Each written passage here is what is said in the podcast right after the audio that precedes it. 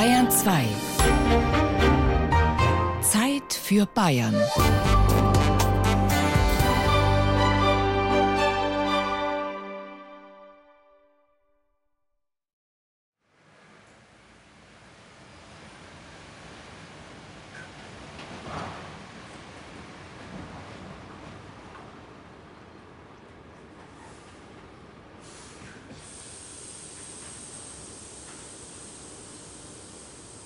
Zu Besuch in der Anna-Hütte in Hammerau bei Freilassing, unweit des Grenzübergangs nach Salzburg.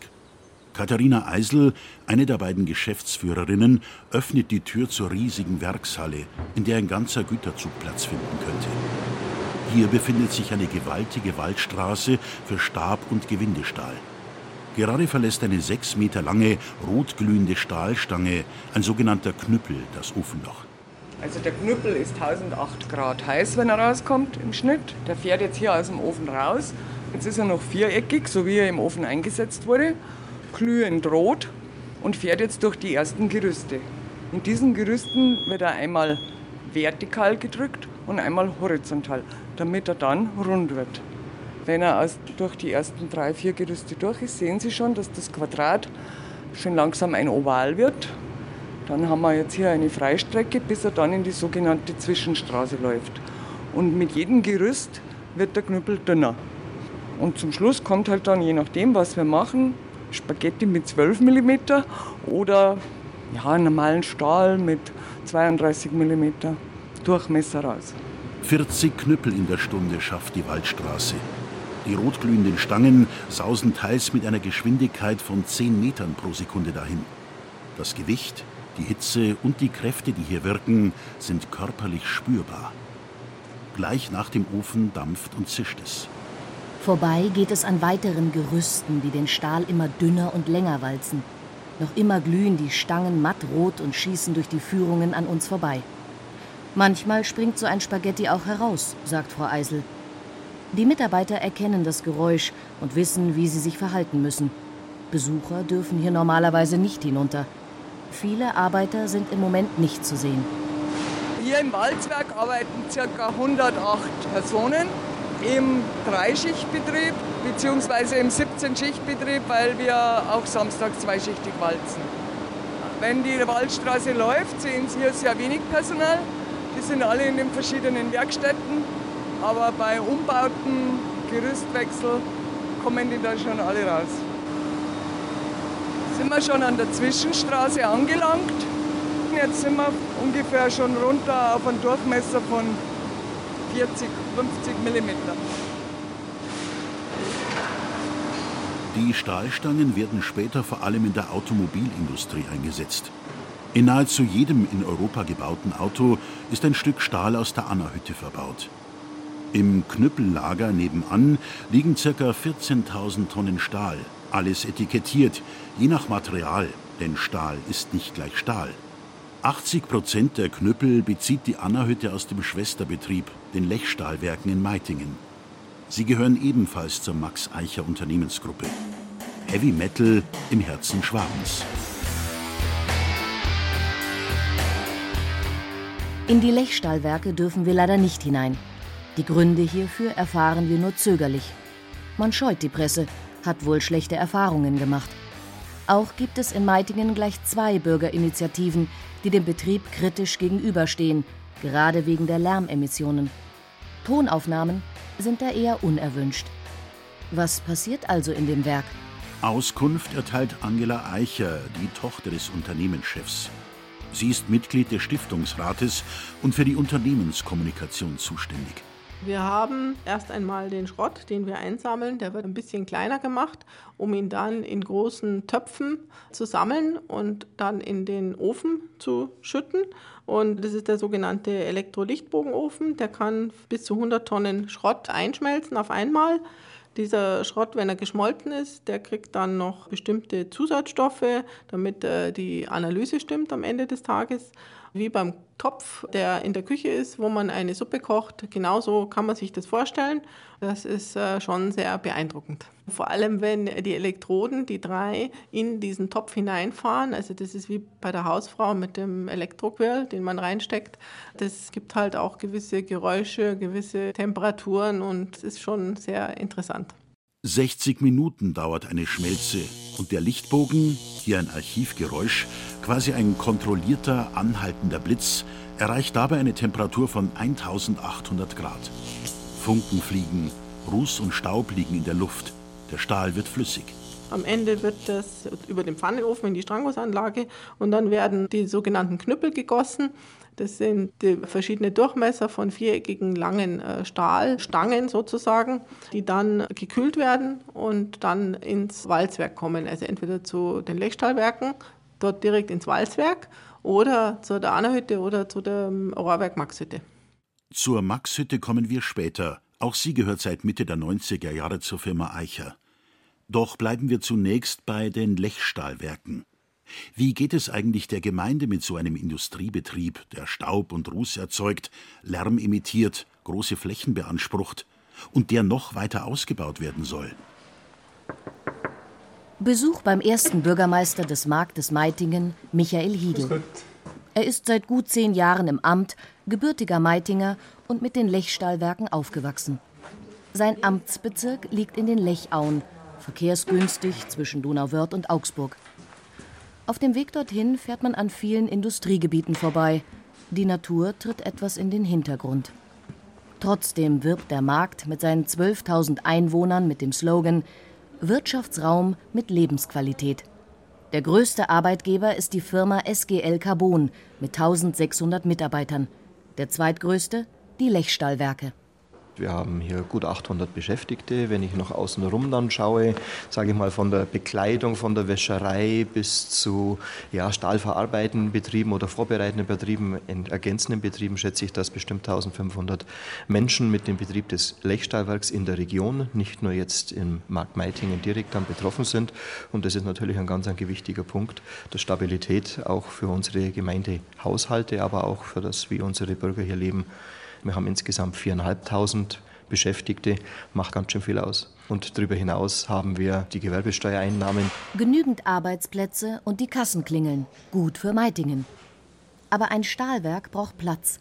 Und die Lechstahlwerke wollen noch größer werden. Es geht um 14 Hektar Wald. Flächen sind, glaube ich, das wertvollste und knappeste Gut, was wir zurzeit haben. Wenn es hier ums Gewerbegebiet geht, dann ist es tatsächlich so, dass wir hier sehr eng sind. Deswegen will auch gerade Max Eicher in den angrenzenden Wald wieder ein Stück mit eingehen für seine Erweiterungspläne.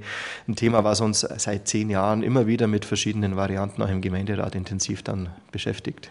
Es vergeht keine Sitzung, in der es nicht um die Lechstahlwerke geht, sagt Bürgermeister Hiegel. Auch viele Bürger bringen ihre Bedenken vor. Es gibt zwei Bürgerinitiativen, die durchaus kritisch dem Ganzen jetzt äh, dann gegenüberstehen, die sich zum Teil mit der hohen Fachkompetenz auch eingearbeitet haben in verschiedene Themen, die da auch versuchen, den Finger in die Wunde zu legen, wenn was nicht passt. Und ja, mit den zwei Bürgerinitiativen haben wir hier ganz gute Vertreter. Früher ging es vor allem um die Staubbelastung durch das Werk. Doch da hat der Betrieb inzwischen mit Filteranlagen für Abhilfe gesorgt. Im Werk allerdings wie man von der Gewerkschaft erfährt, ist die Rußbelastung für die Mitarbeiter immer noch gewaltig. Draußen geht es heute eher um den Lärm. Auch hier wurde schon nachgebessert. Zum Beispiel hat der Konzern eine aufwendige Einhausung für den Schrottplatz gebaut. Außerhalb der Schmelztermine ist aus dem Werk nur ein leises Summen zu hören.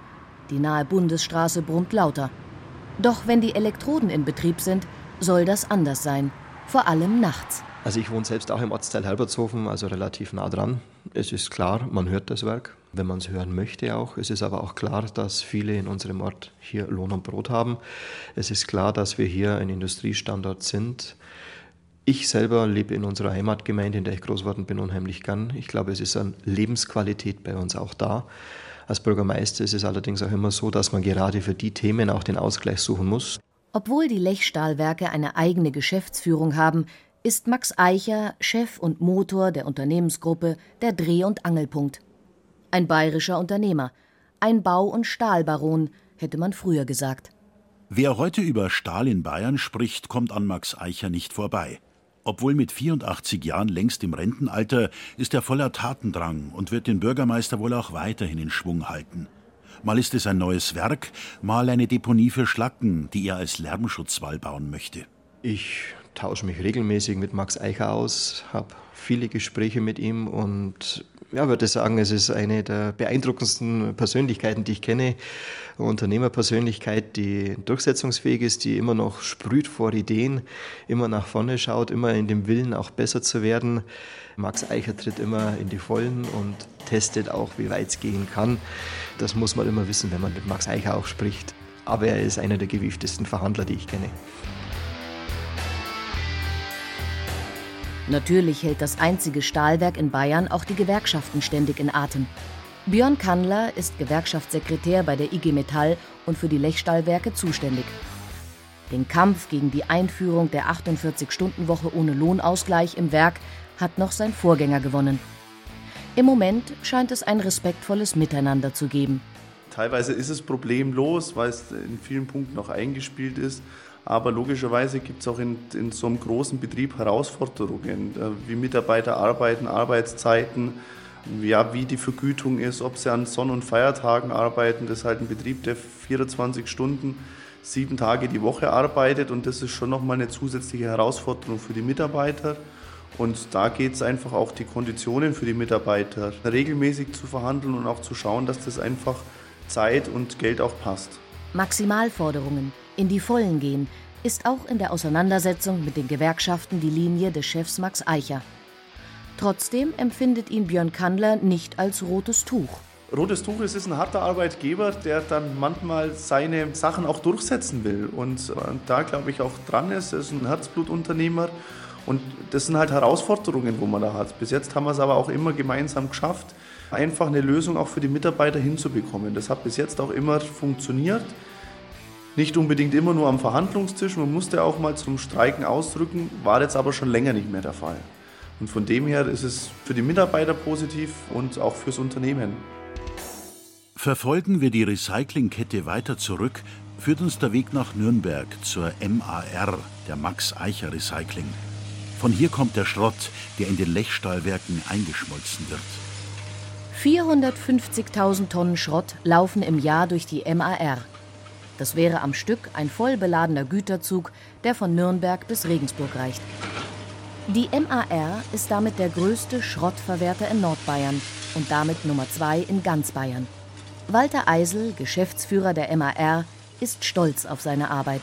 Das hier, der große Haufen, ist im Endeffekt dieses, dieser Mischschrott, dieses Schreddervormaterial, wo alles mit drin ist, vom alten Fahrrad bis zur alten Badewanne. Und das muss eben sauber gemacht werden, da muss der Dreck weg, damit man das auch im Stahlwerk vernünftig einschmelzen kann. Hier wird das Schreddervormaterial in den Schredder reingeworfen, der Backer legt das Zeug auf das Zuführband, über das Zuführband geht es zum Schredder, da ist ein Rotor mit 3000 PS angetrieben, der praktisch diese Autokarossen und alles klein schlägt. Material kommt ungefähr faustgroß wieder raus und wird automatisch getrennt in Eisen, Müll und in E-Metalle. Und die Mischung aus Inemitalle wird dann nochmal separat aufbereitet, damit man auch Kupfermessing, Alu sauber hat und zur Wiederverwertung mitgeben kann. Lange Stahlstücke werden mit der haushohen Schrottschere bearbeitet. Jetzt sind wir wieder an der Schere. Der Bagger nimmt jetzt das Material, was geschert werden muss, schmeißt es hier in die Scherkammer.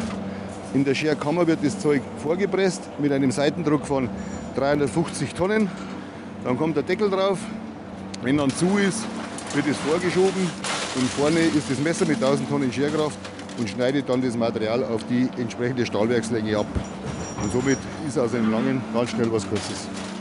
Mühelos schneidet das glänzende Messer den gepressten Metallquader in etwa matratzengroße Stücke. Dann geht es ab ins Stahlwerk. Sinnvoll ist die Verwertung im Elektrostahlwerk in jedem Fall. Denn anders als in einer Eisenhütte, wo aus Erz und Koks neuer Stahl entsteht, landet in den Lechstahlwerken zu 100 Prozent Schrott. Das schont Ressourcen. Wir sind wieder in Hammerau bei Freilassing. Eine kleine Werkslok fährt Stahlstangen aus dem Werk ins Lager. Der Werkskanal führt Wasser aus der Saalach zur Turbine der Anna-Hütte. Das Werk war nur sehr kurz und das erst im 20. Jahrhundert eine eigentliche Hütte. also ein Werk, in dem Eisen geschmolzen wurde. Ursprünglich wurde hier nur erhitzt und bearbeitet, und das über Jahrhunderte. Wir treffen den Geschichtslehrer Thomas Döring. Er hat sich in seiner Doktorarbeit auch mit der Anna-Hütte befasst. Also der Hammer an der Au ist der Verarbeitungsbetrieb für das Eisen, das im Achtal gewonnen wird. Das ist in der heutigen Gemeinde Teisendorf, 20 Kilometer von hier entfernt. Das ist 1537 äh, gegründet worden. Erste Berichte sind so um 1550, aber vermutlich dürften so um 1540 hier die ersten Hammer gestanden sein. Das heißt, von Wasserkraft angetriebene große Hämmer, die dann das Eisen, wenn es wieder heiß gemacht ist, wenn es glüht, verarbeiten können. Die Verhüttung war vor allem im Achtal, da stand der Hochofen. Und dann ist es in, in Eisenbaren auf Fuhrwerken von Bauern hierher transportiert worden, die sich damit nochmal auch ein Zubrot verdienen konnten. Damals war die Gegend noch nicht bayerisch, sondern gehörte zum Fürsterzbistum Salzburg, ein eigener Staat. In Hammerau wurden Waffen, Nägel und Siedebleche für die Saline in Reichenhall produziert. Auch Draht wurde gezogen. Dann kam Napoleon und Salzburg wurde zum Spielball der Politik. Die Säkularisation 1803 nach dem Zweiten Koalitionskrieg wird die Landkarte in Bayern neu umgekrempelt. Und äh, Salzburg wechselt mehrmals den Besitzer. Es ist mal, fällt es an ein Herzogtum Toskana, dann geht es an die Franzosen, dass es wieder Streit gegeben hat. Und 1810 kam halt ganz Salzburg zu Bayern. Und dann hat aber Österreich auch Ansprüche angemeldet. Und im Münchner Vertrag ist das dann so geregelt worden, dass es eben geteilt wird an Saalach und Salzach und Inn. Das ist dann aber erst 1816. Die Industrialisierung im 19. Jahrhundert fördert die Eisenproduktion zwar, in Hammerau wird sie aber gehemmt durch die jetzt entstandene Grenz- und Randlage. Wer muss Zölle zahlen? Für was und an wen? Ein Eisenbahnanschluss im Achtal ist technisch nicht möglich. Von 200 Arbeitern der Gewerkschaft, so heißt der Zusammenschluss verschiedener Betreiber, sinkt die Zahl nach und nach auf 50, bis es sich nicht mehr rechnet. Die Reichsgründung 1871 besiegelt den Niedergang. Nur der Erzabbau wird noch weitergeführt. Das geht bis kurz vor dem Ersten Weltkrieg. Und direkt nach dem Krieg, 1919, löst sich die Gewerkschaft auf. Der Fürst von Sigmaringen kauft hier die Annerhütte. Das Werk hier wechselt mehrmals die Besitzer, bis es dann der Herr Zeller erwirbt. Der hält das dann bis in die 70er Jahre. Aber einfach Anfang der 70er Jahre, Stahlkrise, Ölkrise, kann es nicht mehr halten, dann geht es pleite und dann kauft es eben der Reicher. Die Geschichte der Montanbetriebe war immer dramatisch. Geprägt von großen Investitionen, Rechtsstreitigkeiten, von Schutz- und Strafzöllen, versiegenden Erzlagern und abgesoffenen Kohlegruben. Steigende Transportkosten, sinkende Stahlpreise, Zukäufe, Übernahmen, Streiks, Marktbereinigungen, neue Techniken, Umweltsünden und Pleiten. Der Grad, auf dem die Stahlunternehmer wandeln, war und ist sehr schmal. Einstige Hochburgen sind heute gänzlich verschwunden, so auch die früher so gerühmte eiserne Oberpfalz. Im Raum Amberg-Sulzbach wurde bereits in der Karolingerzeit umfangreich Eisenerz abgebaut und verarbeitet. Grundlage war die große Hammereinung von 1387, eine Art frühes Eisenkartell. Die Gegend blühte auf. 1475 fanden in der Oberpfalz unglaubliche 20.000 Fuhren für den Eisentransport und 122.000 Fuhren für den Transport der Holzkohle statt. In unzähligen Hammerwerken wurde das erschmolzene Eisen geschmiedet. Die Oberpfalz, ein europäisches Eisenzentrum. Allerdings ging es auch hier immer auf und ab. Erst Mitte des 19. Jahrhunderts blüht wieder eine moderne Eisenindustrie auf. Sie gipfelt im Betrieb der Maxhütte.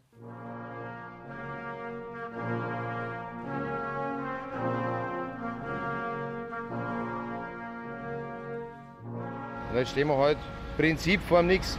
Und überall, wenn man sich bewirbt, absagen, absagen. Schaut schlecht aus. Jetzt bin ich arbeitslos.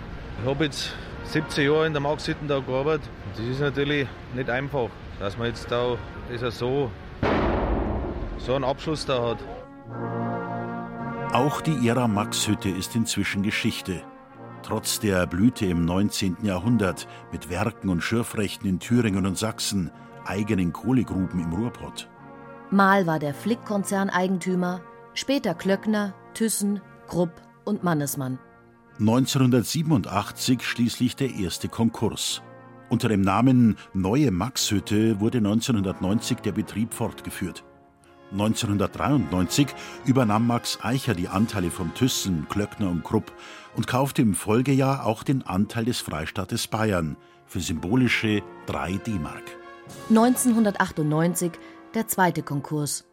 2002 das endgültige Aus der Maxhütte. Wenn eben ein Unternehmer jegliche Kooperation vermissen lässt und äh, keinerlei gesellschaftspolitisches Feeling hat, dann ist das außerordentlich schwierig.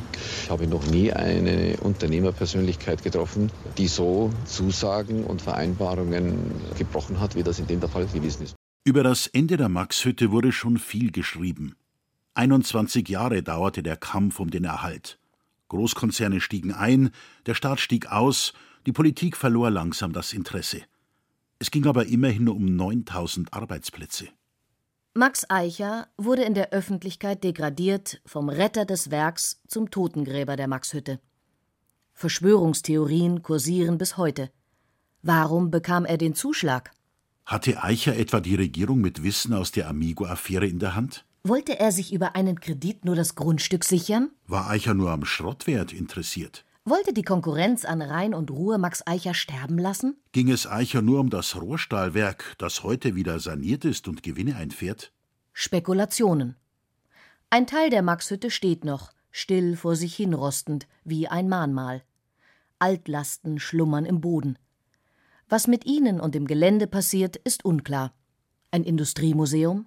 Bebauung mit Wohnungen? Der Stillstand dauert nun schon Jahre. Eine Bewegung ist nicht in Sicht. Wieder in die Gegenwart, in die Anna-Hütte. Die ausgewalzten Stahlstäbe kühlen nun langsam ab. Anfassen sollte man sie aber noch nicht. Wir gehen jetzt aufs Kühlbett. Sie sehen, das Eisen ist hier nicht mehr rot. Es ist schon schwarz, aber das heißt nicht, dass es schon abgekühlt ist. Das hat immer noch 400, 500, 600 Grad, je nach Durchmesser und wie es behandelt worden ist. Das ist ein sogenanntes Rechenkühlbett. Die Stäbe fahren hier drauf und werden dann durch die Hübe immer weiter nach vorne gehoben und sind hier zum Abkühlen. Danach werden sie an die Schere gefahren und geschnitten.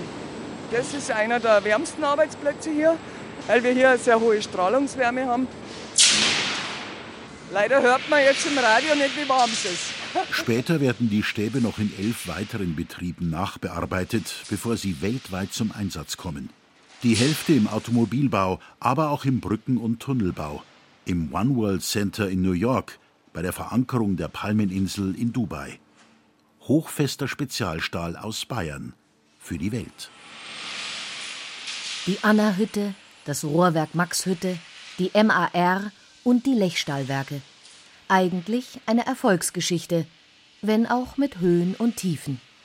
Aber wie geht es weiter mit der Unternehmensgruppe, mit dem Stahl aus Bayern?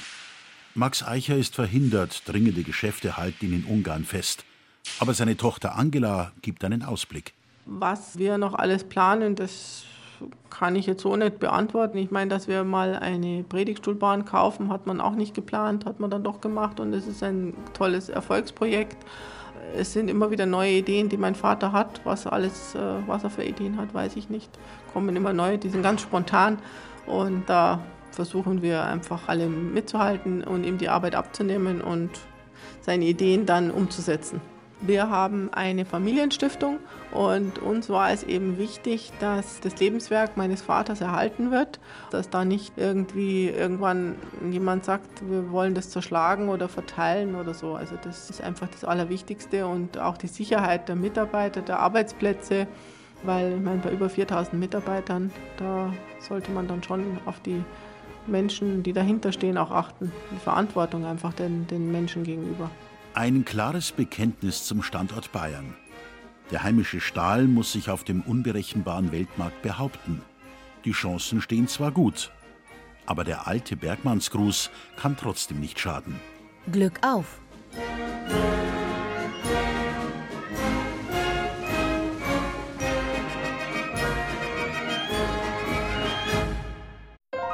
Wenn Ihnen dieser Podcast gefallen hat, dann gefällt Ihnen vielleicht auch Mythos Bayern.